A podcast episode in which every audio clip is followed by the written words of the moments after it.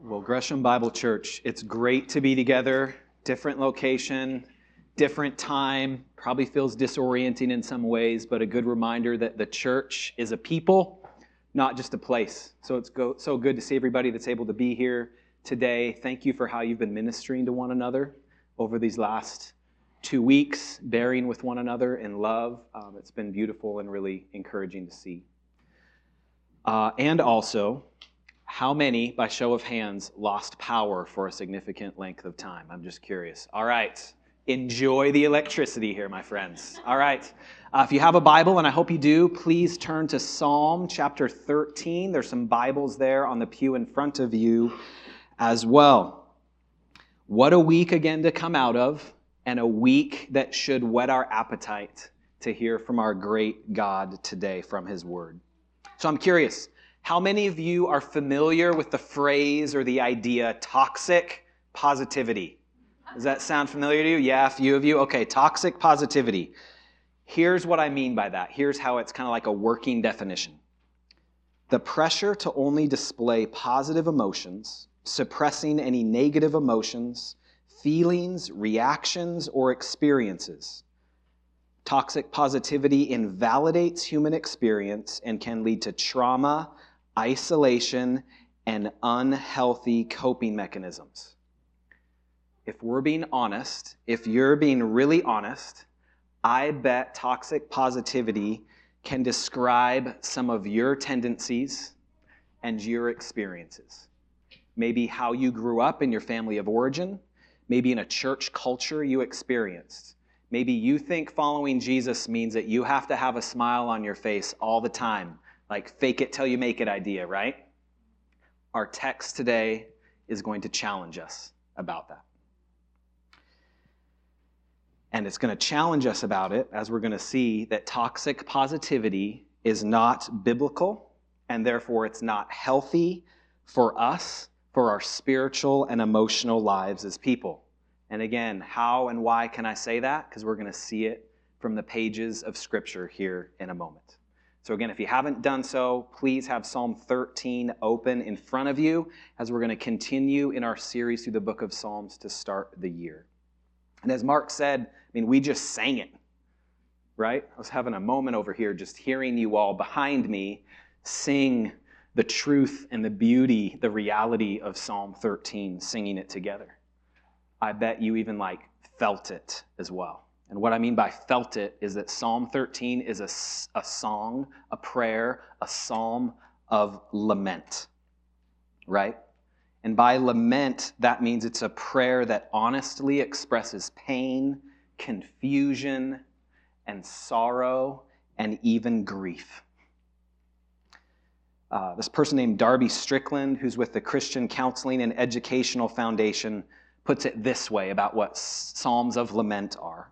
Psalms of lament are, quote, open invitations for us to speak to God honestly. As we learn this, we become able to express how we perceive His care or lack of it. Lamenting takes faith, but it also builds faith. So in Psalm 13 today, we're going to see together and savor together that there's a process, there's a progression for our lamenting and that there's a sure foundation underneath our lamenting as God's people. So, in other words, this is the big idea I'm going to be arguing for today that's directly on the pages of Scripture. God's people are to plant real tears, real tears from the brokenness in you and the brokenness around us in this world, real tears in the real gospel. So follow along with me now as I read aloud Psalm 13, this is God's word. How long, O Lord, will you forget me forever? How long will you hide your face from me? How long must I take counsel in my soul and have sorrow in my heart all the day? How long shall my enemy be exalted over me? Consider and answer me, O Lord my God. Light up my eyes, lest I sleep the sleep of death lest my enemy say, I have prevailed over him, lest my foes rejoice because I am shaken. But I have trusted in your steadfast love. My heart shall rejoice in your salvation. I will sing to the Lord because he has dealt bountifully with me. So, would you go together with me to the Lord in prayer before we jump into Psalm 13? Father, we praise you today for your steadfast love and your faithfulness. Whatever laments we carry with us today, fix our hearts on Jesus. By your Spirit, open your word to us this morning and open us to your word. It's in Jesus' name we pray. Amen. So, we're going to see three movements or progressions of lament in our text today. So, first, in verses 1 through 2, we're going to see questions. Second section, it goes two verses at a time. Second section, verses 3 and 4, is supplications. And then lastly, in verses 5 and 6, we're going to see a declaration. Question, supplication, declaration. So, first, questions. And it's important as we come to God's word today, come to the book of Psalms, that we have some context and to understand briefly how this book, and therefore how Psalm 13, like how it fits within the bigger story of Scripture, because that informs our lamenting and the posture in which we come to it. So many of you know this, but if you don't, like young people, listen up. The book of Psalms were a hymn book and a prayer book for God's people in the Old Testament as they waited for the promised future king, for the Messiah. Psalms is also the book that Jesus quoted more than any other. And Psalms, again, they weren't just like made just to be written and read, they're made to be sung, right? There's a poetry element to it the book of Psalms, and for historical purposes, helps like know the posture in which we should receive it. The book of Psalms was collected together after the Israelites were exiled into Babylon and after Jerusalem was destroyed. So think about it this way Psalms is a praise and a prayer book for exiles in the middle of their exile, wondering, How long, O Lord, will your promises come true? And as we wait today in our exile, I'm sure you felt that even a little bit this last week and all the craziness, right? This is not how it's meant to be. There's something I'm longing for. We should come to the book of Psalms. It helps put uh, God's perspective on our emotions. It's been said that Psalms, listen to this, Psalms are a teacher for our affections, a teacher for our emotions, a teacher for our hearts. In a book called The Cry of the Soul, the authors say that Psalms have a soul exposing function. Isn't that beautiful? A soul exposing function. And just even like looking at some of the looks on your faces right now, you love the book of Psalms just like I do, right? And we love it is because of the honesty, right? It's like, yes, it puts words to some of the things we feel, and sometimes the things we even lack the words to express. Psalms is filled with desperate and raw prayers, right? As the psalmists are honest with God and honest with themselves. The book teaches us how to process and pray and express and sing the emotions of our souls. And then, just real quick, like, this is important, like framework stuff to have, category stuff. There's different types of psalms, but the most frequent type in all the 150 chapters are Psalms of Lament, which is again what we see here in Psalm 13 a psalm of lament. This guy named Derek Kidner, try to hear this in a cool Scottish accent like Derek would say. I can't, I'm sorry. But Derek Kidner wrote an excellent commentary in the book of Psalms, and listen to how he puts it. The very presence of lament in Scripture is a witness to God's understanding.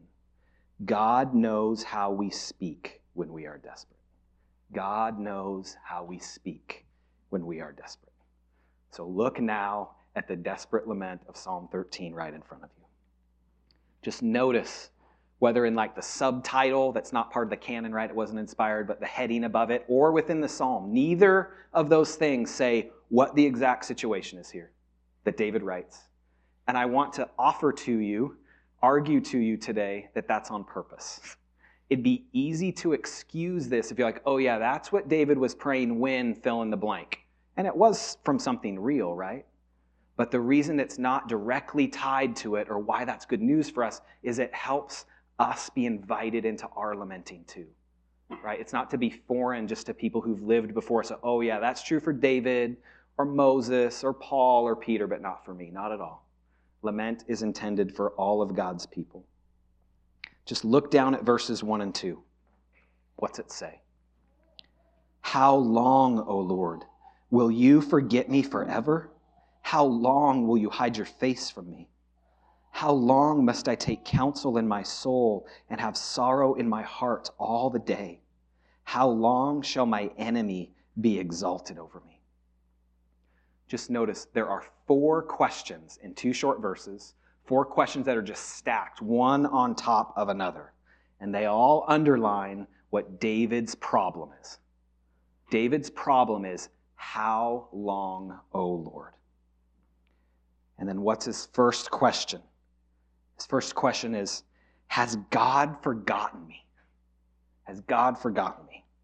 And then his second question, which is really closely related to our first, is Is God hiding his face from me? Has God forgotten me? And has God hidden his face from me? And I bet as you like look at the text in front of you, just in verses 1 and 2, a lot of us can relate to that, can't we?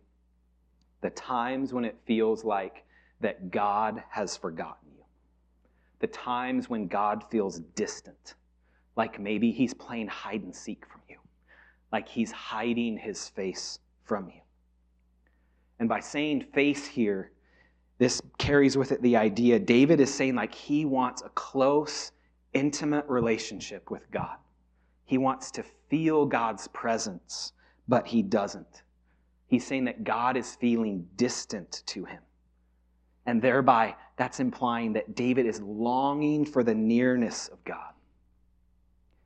It's like David isn't experiencing the benediction that the priests would pray, right? Like in Numbers chapter 6, verses 24 and 26. The Lord bless you and keep you. The Lord make his face to shine upon you and be gracious to you. The Lord lift up his countenance upon you and give you peace.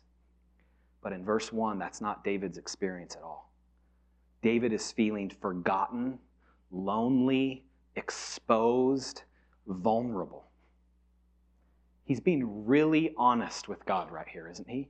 This is King David. This is in God's word, delivered once for all time to the saints, written for our instruction today. And there's a tremendous amount of honesty here. David asking God, how long until you keep your promises to me? How long until I experience your presence again? And again, if we're being honest, and God's word calls us to be an honest kind of people, that's not an uncommon experience for a lot of us, is it? Those times where you cry out, or maybe you don't even have the strength to cry out, but like you feel it. How long, O oh Lord? Why don't I feel you? Why do I not sense your presence? And that has been the cry of God's people at so many times through the ages. Like, just think about all the Christians that have come before us in this 2,000 plus years. How many have prayed and cried the prayer of Psalm 13? How long, O Lord? Here's one way in which it comes to mind during the evilness of ethnic slavery in our country and during the injustice that followed of Jim Crow laws, our African and American brothers and sisters in Christ would sing this old spiritual. Listen to what they would sing and look down at Psalm 13 in front of you. They would cry out this When the clouds hang heavy and it looks like rain, how long, O Lord? Will the sun's drawing water from every vein? How long, O Lord? About this time another year I may be gone within some lonely graveyard. How long, O Lord? If I had prayed when I was young, how long, O Lord? Well, I would not have had such a hard race to run. How long, O Lord? That captures the cry and the prayer of many of God's people through the centuries or fast forward to the end of your Bible, right? In Revelation chapter 6, verses 9 and 11, there are martyred saints around the throne room of God before King Jesus returns, and they're crying out, How long too? Revelation 6, verses 9 through 11 says this. Just, just listen to their cry in the throne room of God. When he opened the fifth seal, I saw under the altar the souls of those who had been slain for the word of God and for the witness they had borne.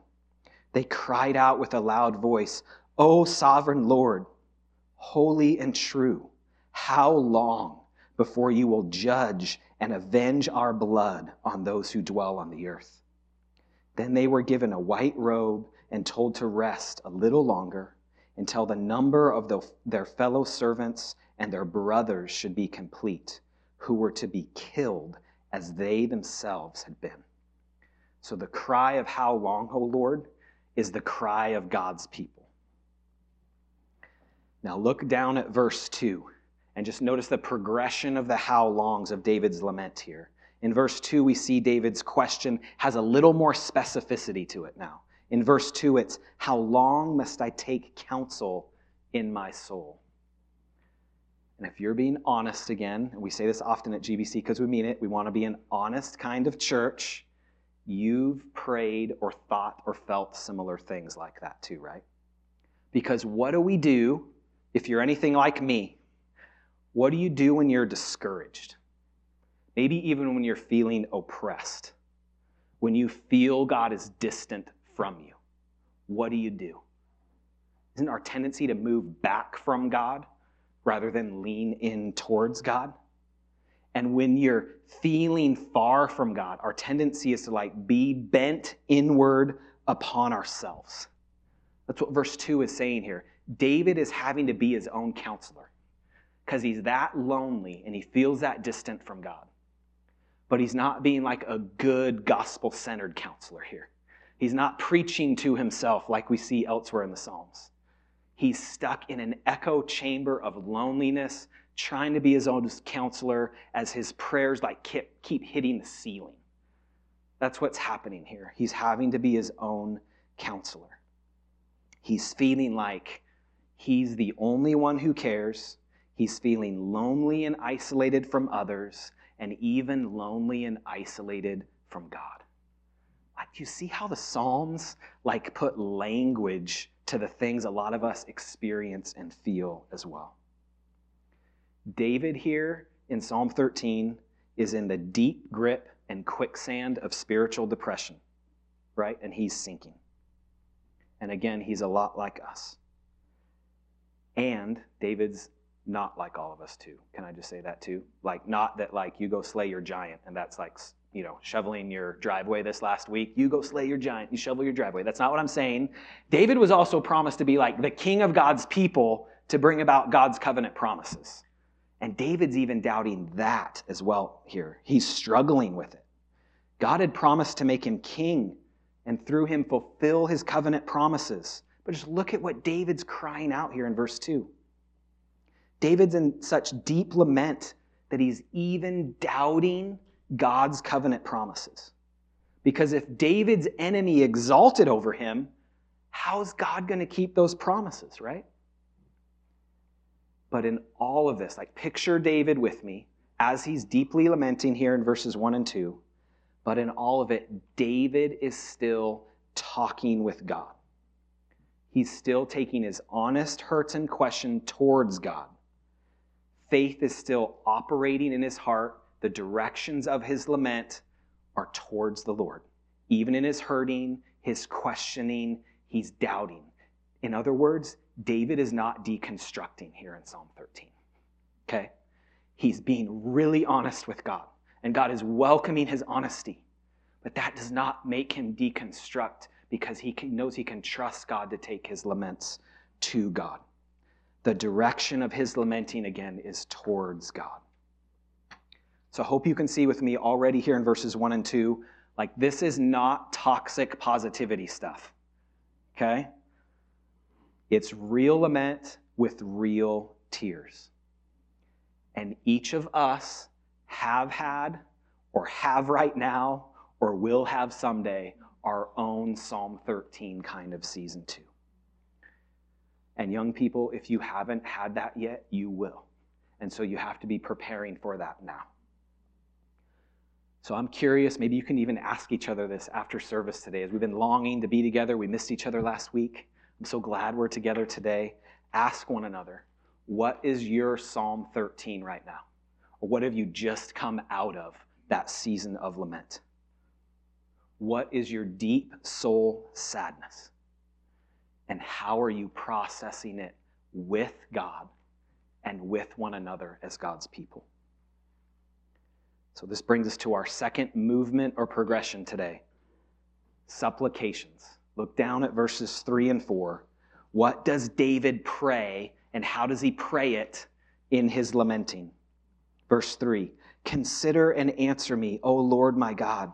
Light up my eyes, lest I sleep the sleep of death, lest my enemies say, I have prevailed over him, lest my foes rejoice because I am shaken.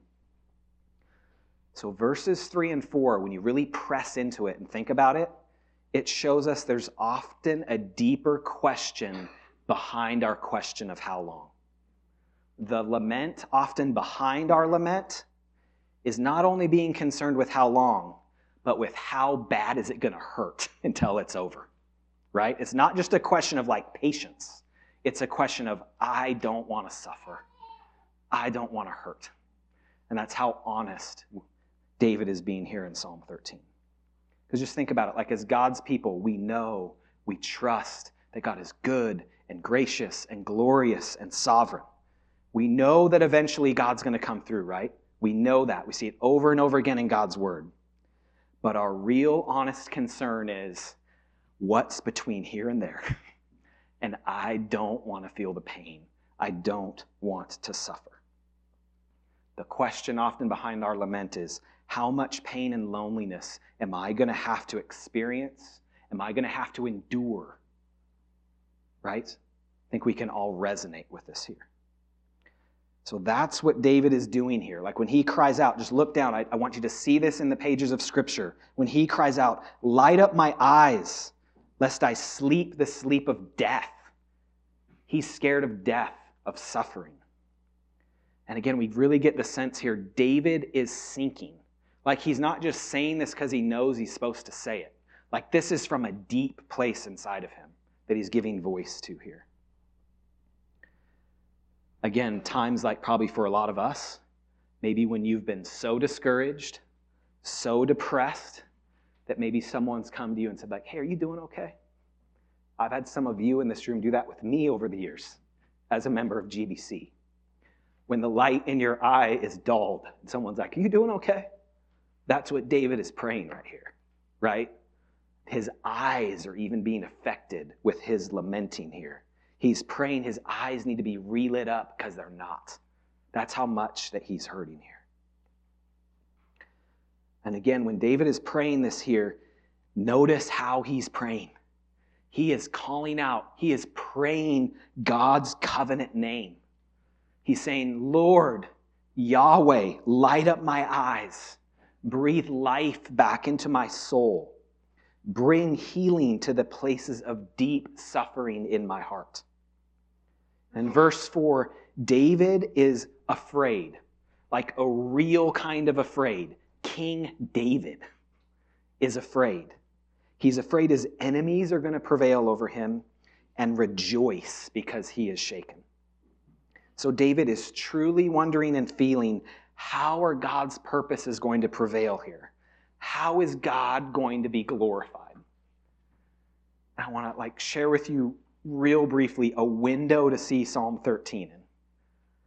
David is kind of praying like, is my life meaningless? Yeah, God, you've made all these promises. I trust them, but how is this ever going to come to completion? Am I just going to fade away into the mist of history? Do I matter to you? And you know what's amazing? Like how God answers his deep prayer here? We're being ministered to by Psalm 13 right here in this moment.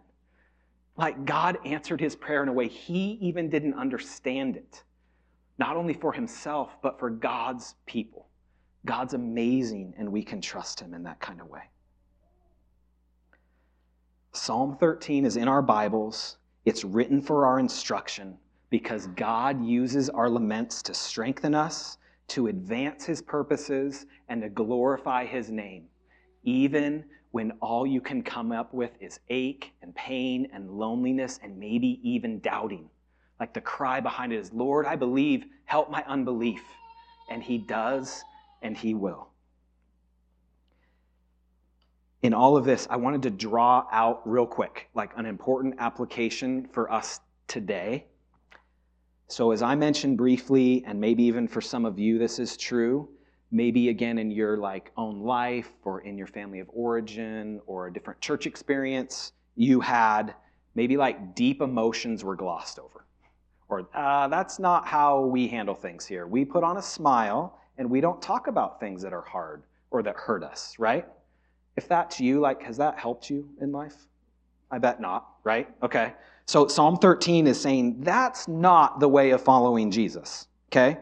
Because that's going to shape you in really unhealthy ways because of who God is. We can and should be honest with God and with one another and with ourselves. A way that you can identify if maybe you're not honest about your emotions with yourself or with other people is how often do you apologize for your tears? Do you ever do that?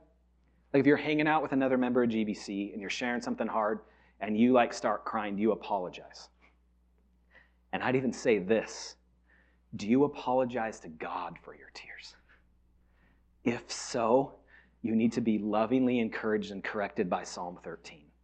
God wants our tears, and we need our tears with one another. Because if you're not honest about your emotions, it's going to exhaust you at some point. Because again, God is good and gracious and glorious enough to process our tears with us. And as God's people, we can process our tears with one another. So, one ditch we can fall into, right? We don't express our emotions. Or what do pendulums do? Do pendulums like go here and they just stop in the middle? They don't. They go all the way on the other side, right? What's the other ditch that we can fall into?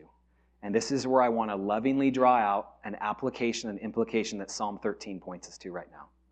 What is like the God we're to bow to right now in our culture? Isn't it that your feelings are king? Your feelings are truth. And how dare you push back against what I feel? Your feelings are to be obeyed, and no one is to question that, right? So our feelings, we can ignore them and stuff them, but the pendulum can go over here, and then we enthrone them, and they become some kind of God in us and in the culture around us. Psalm 13, though, shows us what's David doing with his emotions. He's taking them to God. His emotions are bowing their knee to God. He's not bowing his knee to his emotions. So we're not meant to enthrone our emotions either. We're to lament with God. One author said it like this. I hope this like strengthens you as it has me. Listen to this quote. Your emotions are the lights on the dashboard. They're telling you something important. They are the cries of your heart, the language of the soul, and so sing your emotions. Don't enthrone them, don't suppress them, but sing them. Pray them to God honestly from your heart. Pray them before the face of God. Isn't that beautiful? And as we're honest with God, what happens here, what we're going to see here in a minute, that's when we start to experience the deep change that we're longing for. If you're not honest with God, honest with yourself, and honest with other people, don't be surprised if you feel stuck all the time. Right? If you want to experience the change you're longing for, you have to be honest with God. You have to lament and press into being honest with God. And why I can say that is the progression, the movement of our text that brings us into verses 5 and 6, our third and final emphasis, declaration. Just look with me down at the Bible in front of you at verses 5 and 6. What does David declare here? But I have trusted in your steadfast love. My heart shall rejoice in your salvation. I will sing to the Lord because he has dealt bountifully with me. So we've seen the honest questions and emotions so far in verses 1 through 4. Now, here in verses 5 through 6, we see what the most important part of distinctly Christian lamenting is. It's the start of verse 5. But I have trusted in your steadfast love. You move outside of being your own counselor in the loneliness of your heart, in the temptation to deconstruct away from God, and you trust in God's heart, in his good intention for you, in his steadfast love.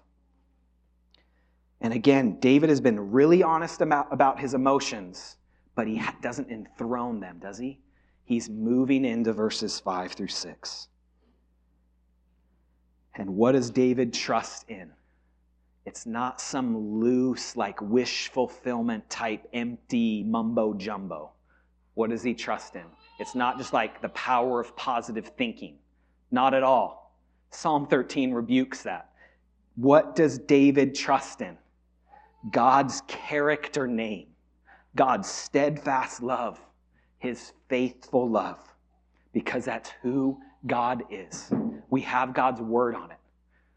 Like, I wonder if David had to have Exodus on his mind. You can't get away from Exodus. In Exodus chapter 34, the Lord proclaims his own name to Moses. God says, like, here's my resume, Moses. Here's my CV. And what's his resume? It's that God is steadfast love and faithfulness.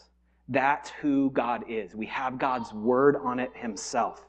That's what David is lamenting towards and trusting in. That's where he's planting his tears in God's steadfast love. In verse 5, David trusts in God's character and his promises. David is like pointing the compass of his heart to God's steadfast love and to God's salvation. And notice what happens. What happens in this process of lamenting as David starts to do that, right? Like, can you feel what's happening here in Psalm 13? David starts to, like, feel a little bit of confidence from God again, doesn't he? Like the sun starts to set more and more into his heart. The rays, the warmth of God's love start to inform and shine their light into his life again. He's convinced about something. And then the light begins to return to his eyes. He's recalling that God was faithful in the past, and he's convinced that God is going to be faithful now and will be going forward too. So, the evidence, the movement, the progression of David's lamenting is I have trusted in God's steadfast love. I've trusted in God's salvation. So therefore I can sing because God has dealt bountifully with me. Like just think about that. Think about where we've just been in verses 1 through 4, the deep hurt that David is lamenting with God. And then David's saying he's going to start to sing like he's either crazy or God did something inside of him here. And, and it's amazing to consider.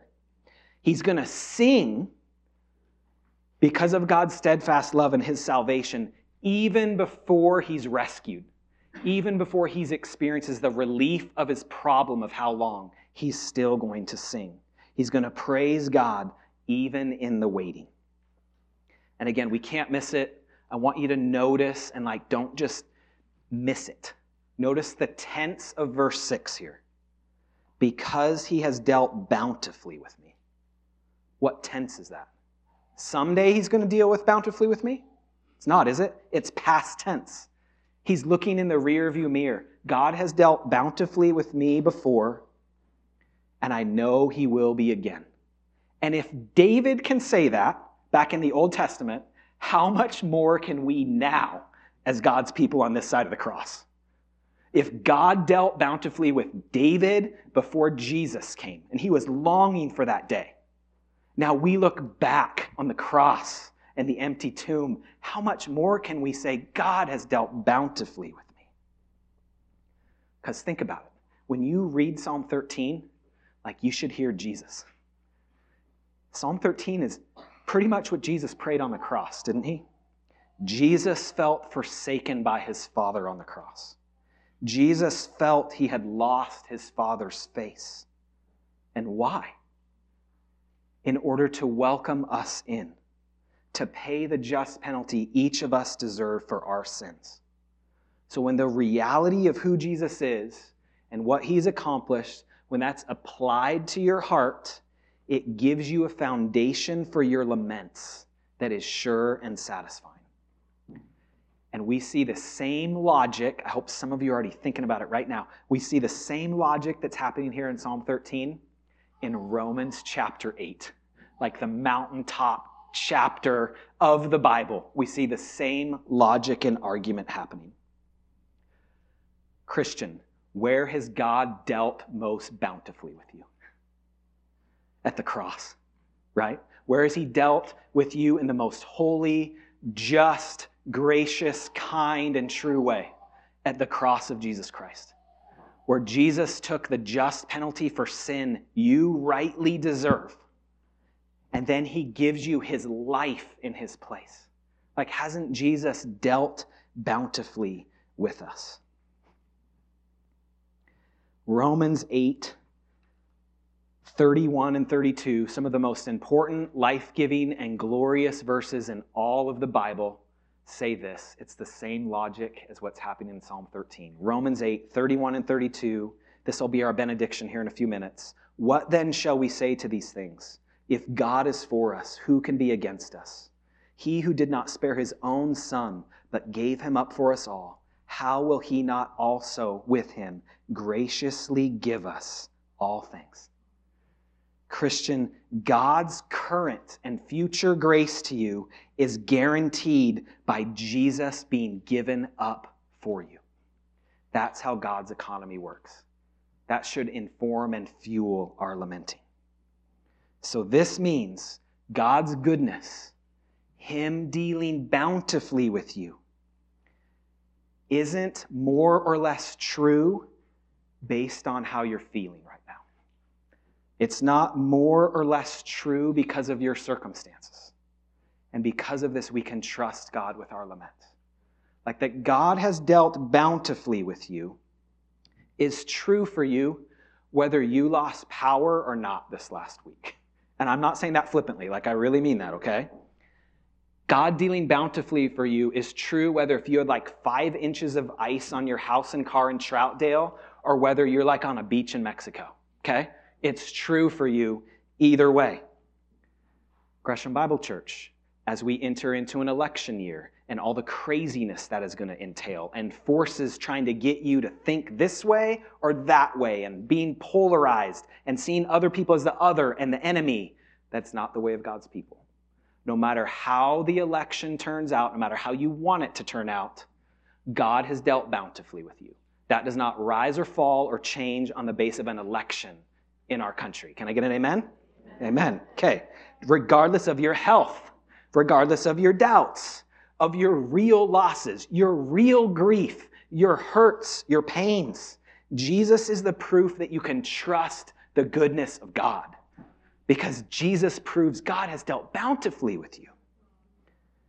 And if you're here today and you're not a Christian, like maybe you thought, why are there a bunch of people at Hollyview at 2 p.m.? I should go check that out. I'm tired of being stuck at home. I'm glad you're here if you haven't trusted in Jesus yet, okay? And I wonder like what you think about all of this. And I would lovingly challenge you, take the idea of lament and take it to its logical end. What are you doing with your laments? And how's it working for you? Do you see how in light of Psalm 13, how your disappointments, your hurts, even your doubts, how they're meant to point you somewhere. And not just somewhere, but to someone. To Jesus Christ, the ultimate expression of God dealing bountifully with us, the ultimate proof of God's steadfast love. So if that's you today and you haven't trusted in Jesus yet, again, we're really glad you're here. I would lovingly encourage you to confess and repent of your sins and entrust your life to Jesus Christ, the only one who's going to bring you the real deep healing for your laments. Because that's what all your laments are pointing you towards. All right, as we close, I want to leave you with this. Like, this can feel like top shelf kind of theoretical stuff. I want you to know how this lives and how it can and should live in God's people and even in us now. Because the dynamics and the truth and the beauty and the glory of Psalm 13 is for us right now, okay? There was this guy named Allen Gardiner. He was an English missionary. He ended up being a, a, missionary pioneer, and he's on his way with a small team, like a five or seven people, on his way to a remote island off of South America.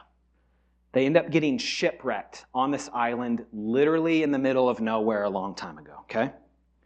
So Gardiner and his small team, they tried to survive on this island as they waited to be rescued.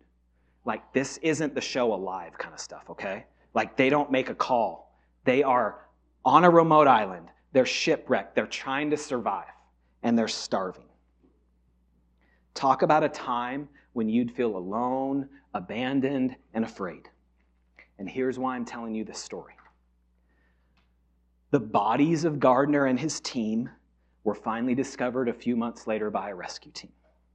They found the remains of our brother in Christ, Allen Gardiner, and his personal his personal like journal was underneath his dead body. Do you know what he did in the last moments of his life, like when he still had energy to write? As he's starving to death, shipwrecked on a remote island. The last entry in his journal were these final words I am overwhelmed with a sense of the goodness of God overwhelmed by the goodness of God as he's starving to death, alone, abandoned, probably afraid, overwhelmed by the goodness of God. Because of Jesus, that is the lament of God's people, overwhelmed by the goodness of God. As God's people, we lament because God's goodness is more true and more beautiful than our current pains, our current suffering, our current circumstances. And just think as God's people, we won't always cry out, How long? Your laments, my laments, our laments have an expiration date because someday everything sad is going to come untrue. Someday, when King Jesus returns, we won't sing the song of lament anymore. Because when Jesus returns and brings us into the new heavens and the new earth, we will only know, know joy everlasting with Him. Right? But until that day, as we live between two worlds, we lament with God as we plant our real tears in the real gospel.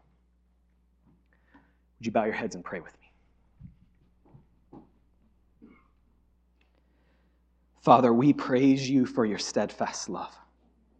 We praise you that you have dealt bountifully with us. And the cross of Jesus Christ is the proof. We didn't earn or merit you dealing bountifully with us. All that we bring is our sin. And so, Lord, we thank you for your great grace. We thank you for forgiveness. We thank you for your patience with us. We thank you that you are for us and not against us, that you really do work all things together for good to those who love you, to those who've been called according to your purpose. And Jesus is the proof. So, Father, we confess and repent today of those places of unbelief in our heart, even those places, Lord, that we're afraid to step into the light of lament with you and with ourselves and with other people. I pray that Gresham Bible Church will be a people, Lord, who are marked by Christian lament in a way that glorifies you and advances your gospel in and through your people. May we trust you more and more, trust and delight in your steadfast love, and rejoice in your salvation. It's in Jesus' name we pray. Amen.